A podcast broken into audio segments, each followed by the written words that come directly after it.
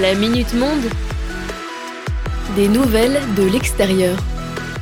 Bienvenue dans cette nouvelle Minute Monde, votre instant d'actu international. Aujourd'hui, je vous emmène au Sri Lanka, plus exactement dans les eaux de l'île Kachativu au nord du pays, et on va parler de pêche illégale. Pour ça, je me suis aidé notamment du site d'actualité indien First Post, qui a publié un article sur le sujet le 17 mars dernier.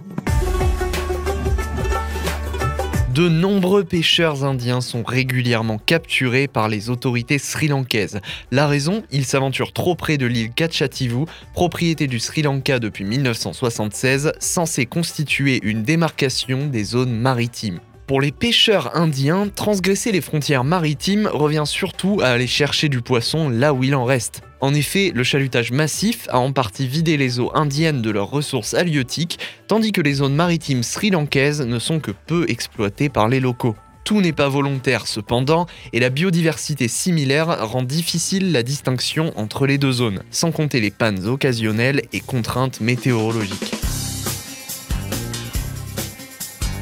Malgré tout, les réponses de la marine sri-lankaise sont fortes, allant jusqu'à la détention des pêcheurs s'aventurant trop loin des côtes indiennes et l'usage de violence. Côté législation, les deux parties sont en tort. L'Inde est tenue par la Convention des Nations Unies sur le droit de la mer de préserver la vie marine et l'écosystème de la région, tandis qu'un accord censé prévenir des nouvelles atteintes aux pêcheurs indiens avait été trouvé en 2012. First Post déplore donc un manque de considération vis-à-vis des pêcheurs eux-mêmes, qu'ils soient indiens ou sri-lankais. De fait, ceux-ci sont absents des débats internationaux.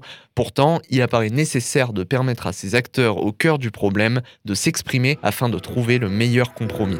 Merci d'avoir écouté cette Minute Monde, je vous souhaite une bonne journée et je vous donne rendez-vous demain pour la prochaine.